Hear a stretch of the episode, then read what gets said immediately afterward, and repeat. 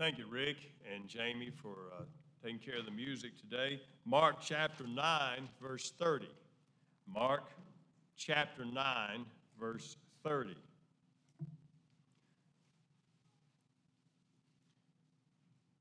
The last several weeks, we've looked at the subject where Jesus walked. Jesus walked in the unpleasant places. Jesus walked into our homes, the good days, the happy days, the sad days. Uh, Jesus walks on the big days, the big events. Jesus walks with us on the little days, the everyday events. We saw where Jesus walks on our saddest days, and Jesus walks in unpredictable places. A lot of different places Jesus walks if you read through the Gospels. There's one road, one path that took Jesus to every single one of them. We want to look at that road today.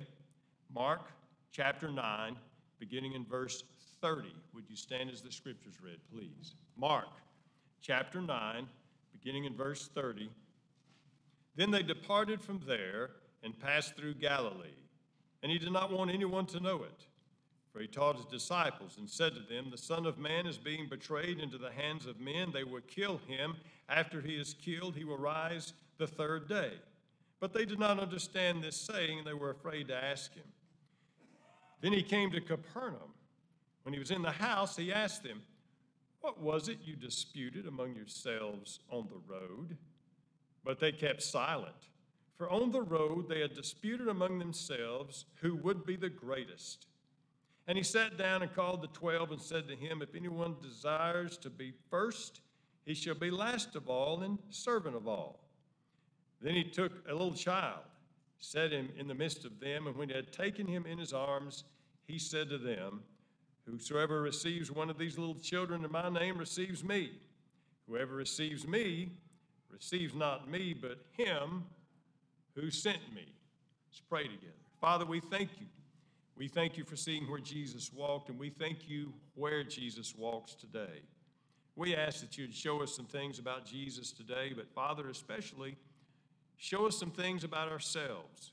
We need to hear from you this morning. In Jesus' name we pray. Amen. You may be seated. What was the road that Jesus walked that took him to all the different places? The same road pretty much brings him in all the different places in our life. It becomes clear when we look in the book of Mark, chapter 9, and the book of Mark, chapter 10, among other places. The road that carried Jesus everywhere into the hearts and lives of the people around him was the road to the cross. The road to the cross. In this passage of Scripture, Jesus and his disciples are traveling. They're traveling, and Jesus gives us an idea of where the ultimate destination is. The Son of Man is betrayed, and in the hands of men, they will kill him, and after he was killed, he will rise the third day. Jesus made this clear not only on this road where they were walking, but he made it clear throughout his ministry. If you'll back up to chapter 8, verse 31.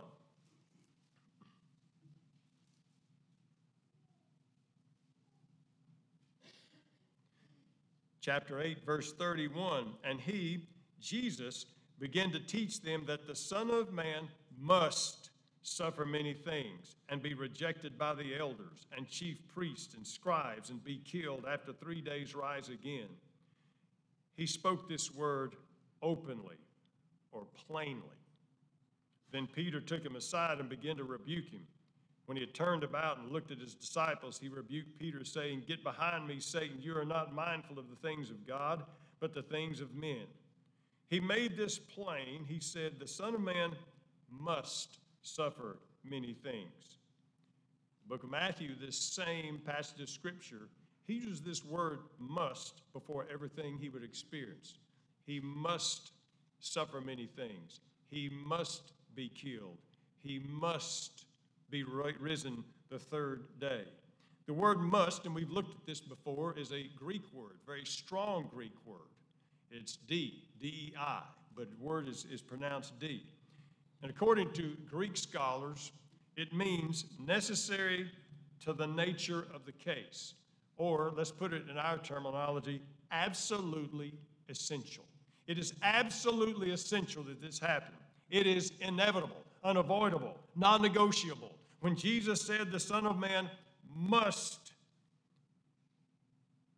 be betrayed and crucified, then that meant that there was a case, there was a plan, and it was inoper- inalterable, it was unchangeable. Here's the nature of the case. What is the case? The case is this God is love, and man is a sinner and disqualified from heaven. And because God is love, God will provide salvation for humanity. But also, God is not just love, but God is just and holy and cannot tolerate sin in his presence. Well, he loves us because we're sinners, disqualified from heaven. Every single human being. We're sinners. He can't, he can't tolerate and abide with the sin in our lives. It is necessary in the nature of the case for Jesus to go to the cross and pay the penalty of our sins and satisfy the holy justice of God. That's the nature of the case. That's the case. And because of this situation, Jesus said, There's no other way. There is not another option. There's not a plan B. The Son of Man must go to Jerusalem, must be betrayed, and must be killed. Now, a lot of folks would say, a lot of secular historians said, well, the ministry of Jesus just went off the rails. This was all the surprise that he was crucified because what happened is, is the, the Roman government turned uh, against him. He was a revolutionary, and his plans to, to really change the world all fell through, and the crucifixion was just a big bad accident. That's absolutely not. Jesus taught this early on. Jesus taught that this was the ultimate plan in chapter 8 that we looked at, look at a particular word. He began to teach them many things. Now, what this means, and this is mentioned again in the book of Matthew, chapter 16, this word is important. Jesus just didn't teach it one and done. It said he's began to teach it. That means from that day on, he told them over and over and over again. At least three different occasions in the book of Mark He's mentioning this. It is mentioned eight times in all three of the Gospels Matthew, Mark, and Luke. Eight different times. So we understand Jesus left it very clear this was the ultimate destination. This is where all roads led to. Every parable, every sermon, every miracle, every place where Jesus walked, all led to this. If you look in chapter 10 of the book of Mark, just a couple of pages over. Verse 32.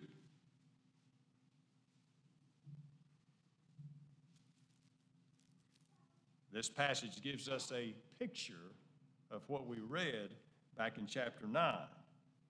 Now they were on the road going up to Jerusalem. Jesus was going before them, and they were amazed. As they followed, they were afraid he took the twelve aside again and began to tell them the things that would happen to him. Behold, we're going to Jerusalem, and the Son of Man will be betrayed to the chief priests and the scribes. They will condemn him to death and deliver him to the Gentiles. They will mock him, scourge him, spit on him, and kill him, and the third day he will rise again. Another time. Is there anything doubtful about what Jesus said? Let me tell you what's going to happen. He told them exactly how he would be treated exactly how they would respond to him. So we realize he told them where they were going. But here's the interesting picture that we see they were on the road going to Jerusalem, the road where Jesus walked. And Jesus was walking in front of them. Jesus was going in front of them. He was walking in front of them, and the disciples were behind them. According to another Greek scholar, the word going before them the verb structure is not just that particular incident. The Greek is very specific. It meant that this was his customary action. In that, as they walked along a road, Jesus customarily would go in front of them and they would follow behind. And on the road that we're looking at in Mark chapter 9, this was the case.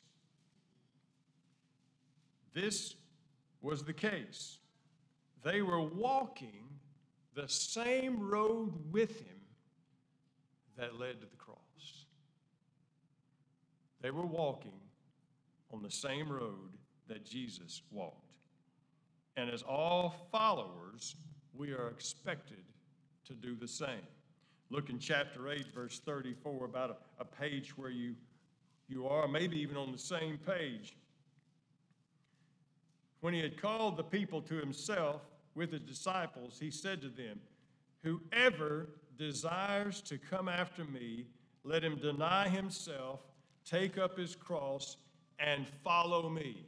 If you're going to follow me, if you're going to walk the same road I'm walking, you have to be willing to take up your cross and follow me. And that means to deny our own self to the point of death if necessary. Whoever desires to save his life will lose it. Whoever loses his life for my sake for the, uh, and the gospel's will save it. For what will it profit a man if he gains the whole world and loses his own soul? What he said this if you're going to follow me or even claim to follow me, then you must be willing to walk this road, to sacrifice any and everything, all of it, to follow Jesus Christ and to serve him. He left no doubt about it in Luke chapter 14, verse 27.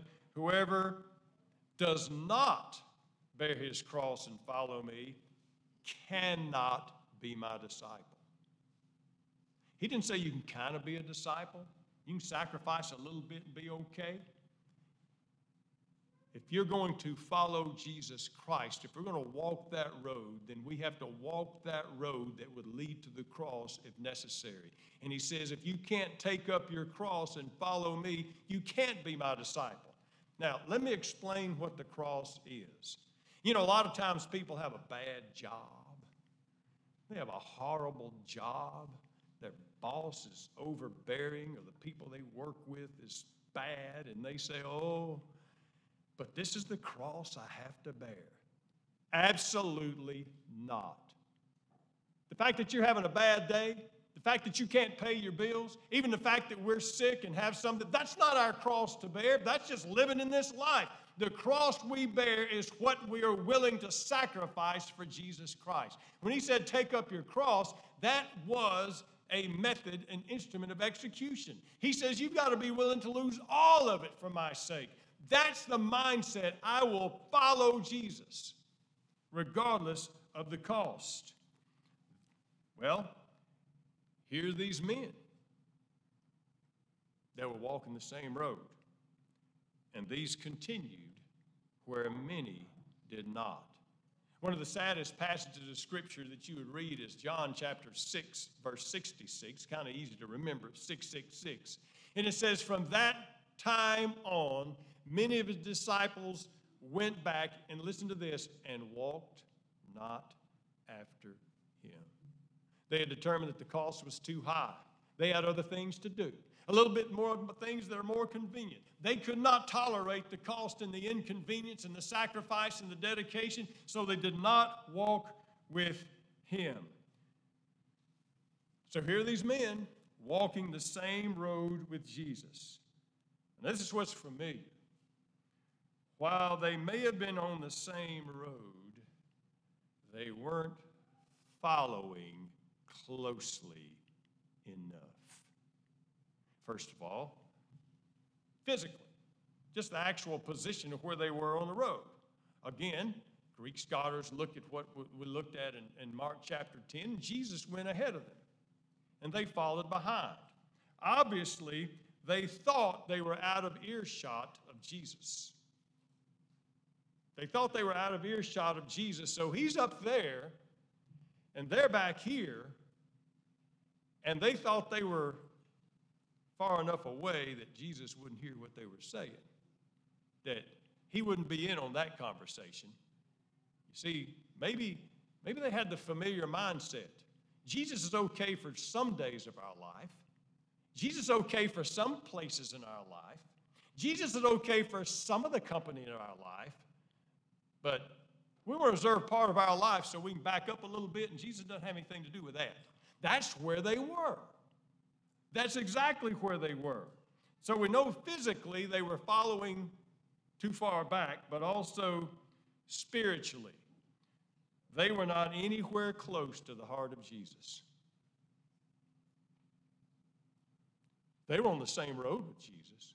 People could look at them and say, oh, they're following Jesus. But in here, their heart was a long way from Jesus because we're looking at an old habit that was hard to break. What is that habit that was hard to break? It says they were disputing among themselves who would be greatest in the kingdom. Now, Jesus is walking on the road to the cross. He had just told them. He is ahead of them, talking about the sacrifice that would save all humanity who would come to him and wipe away sins and make a difference in the hope of humanity. He was thinking those thoughts. What were they thinking? Who's going to be the top place in the kingdom? Who's going to be the greatest? One scholar put it this way when he mentioned Mark chapter 10 of Jesus walking before him, and this is so familiar. Jesus walked before his disciples thinking his deep thoughts. And his disciples walked behind him, thinking their vain. What am I going to get out of it? Why does he have to be higher than I am? No, I'm going to be the top dog. No, I'm going to sit there. That's exactly what was going on. So they were miles away. This would be mentioned three times in the book of Mark. On this occasion, in Mark chapter 10, verse 38, if you look again, let's look at verse 35. Mark chapter 10, verse 35. Then James and John, sons of Zebedee, came to him, saying, Teacher, we want you to do for us whatever we ask. And he said, What do you want me to do for you? Now, did you catch that? Not, we thank you for what you're doing for us and what can we do to serve you. They said, We want a favor from you. And they said, Grant us that we may sit one on your right hand and the other on your left in your glory. That'll put us the top spots. Jesus said, You do not know what you ask. Are you able to drink the cup that I drink and be baptized with the baptism I'm baptized with? They said to him, We're able. So Jesus said to them, you will indeed drink the cup that I drink, and the baptism I'm baptized with, you will be baptized. But to sit on my right hand and my left hand is not mine to give, but it's those for whom it is prepared. Look at verse 41. Then when the ten heard it, they began to be greatly displeased with James and John. Well, you know why they were greatly displeased with James and John? They wanted those seats. So it happened earlier, it happened here, and in the book of Luke, chapter 22, get this. After Jesus had instituted the Lord's Supper and told them, This is my body that's broken for you, this is my blood that is shed for you, in the upper room, they were still disputing among themselves who would be greatest. Boy, this is a habit that's hard to break. How could he get through to him that this is not the heart of our Savior? Is who's going to be biggest and best? Who's going to have the most? That was their vain thoughts. You see, too much was riding on these guys to have that mindset. In the days ahead, they would have to be totally unified, totally supportive of one another, focused on sharing the gospel of Jesus when he left them to do his work and ascend into heaven. They must absolutely must have the same priorities and place more emphasis in reaching the world with the message than their own selfish ambitions. That had to happen, but it was a habit that was hard to break. So Jesus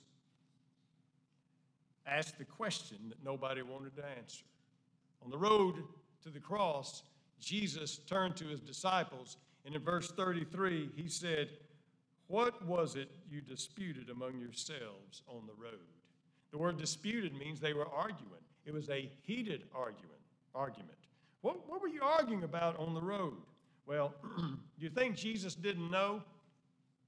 Jesus heard what they were saying. It wasn't that Jesus would realize what they were saying, it was they would realize exactly what they were saying. You see, they were very willing to voice their opinion earlier. They had plenty to say, and plenty to say very loudly for their own cause and for their own position. This was important to them, and important enough to argue with each other while they were following Jesus on the road. Now, it's too embarrassing to even talk to Jesus about. What was so important to them earlier is embarrassing when they realize, I've got to explain this to Jesus. it's quite interesting. The Greek here says, but they kept silent, not that they were silent. The verb structure here, here is they kept on being silent.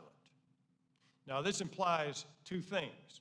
First of all, there was a long wait for an answer.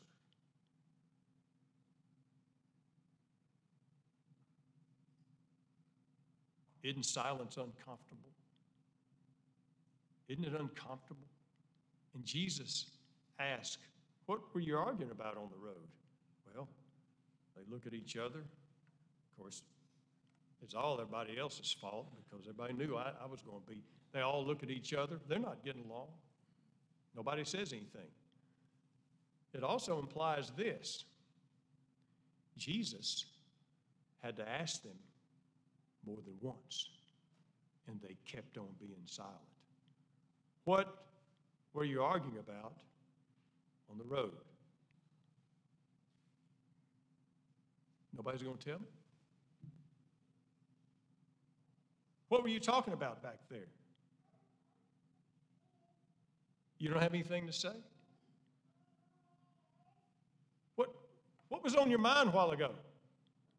Jesus had to ask them over and over, and it never says they gave him an answer. Never says they gave him an answer. Why is that? They were embarrassed and they were ashamed that what seemed to be most important to them in their own eyes, now that Jesus was looking at them, not important at all. Not important at all. So let's let's ask ourselves the question: What were we talking about a while ago? Whenever a while ago was. What were we talking about last week? At work, at school, in your home, what was it that was on your mind and occupied your attention? You see, when we start thinking about what was so important to us this week and occupied all of our attention, maybe even argued with somebody about, maybe what we found entertainment in, what we found cute and funny, now all of a sudden Jesus says, What did you talk about this week? Maybe that's something we need to discuss with him this morning. You see, because when Jesus is listening, it does make a difference. And you know how much of it he heard last week? All of it. He heard all of it. This would be a kind of a sad passage of scripture because they, they never answered him. But it ends on a real happy note. Isn't that just the way that Jesus does it? It ends on a happy note. Let's, let's look at the happy note Of course, he gives them the lesson he told them over and over again. He sat down. Now, when a rabbi sat down to teach, he meant business. Anytime you see where a rabbi sat down, this was important. So he, he stopped and he sat down and said, All right, guys, got to get down to business. And he said, If anyone desires to be first, he will be last of all and servant of all. And he took a little child, set him in the midst of them, when he had taken him in his arms, he said to them, Whoever receives one of these little children in my name receives me. Whoever receives me receives not me, but him who sent me. See, the happy note is this. Here, the disciples all ashamed and embarrassed because they weren't acting like disciples. They were acting like little children, and they were arguing among themselves, and they didn't even have it wasn't even important for them to talk to Jesus because they were so embarrassed. And in, in the middle of probably one of the worst days of their week, one little kid had the best day of his life. Because it said Jesus took a little child and he put him in the midst of him. Then he hugged him up. He hugged him. Man, what a good day for that little kid. What a great day for that little kid. Now, that's a happy thing in and of itself. But watch this. What does this mean that makes us even happier? Jesus didn't have to go looking for a child. That meant there are regularly children nearby where Jesus was. What a wonderful thought. And you know what he says? If you'll welcome these children, you'll welcome me. what a wonderful principle for a church to live by. Welcome, children, and you welcome Jesus. Because children, children are, are high activity. They're, they're high maintenance. Children are loud. Children are active. Children require a lot of energy. And, and children sometimes are messy. You know, I can remember when we were over in Africa or down in Central, America, and you would start, of course, setting up for a, a, a street sermon or something. All the kids of the village would come up to you. All the kids would come up to you. And especially in Africa, they wanted to touch you because they'd never seen a white man before. They wanted to touch you. And they'd reach out and touch you. Their hands were wet. And there wasn't a puddle within a mile. So I'm wondering, what, what is this? Kids are messy. We don't, we don't know what this was. They would come up and hug you.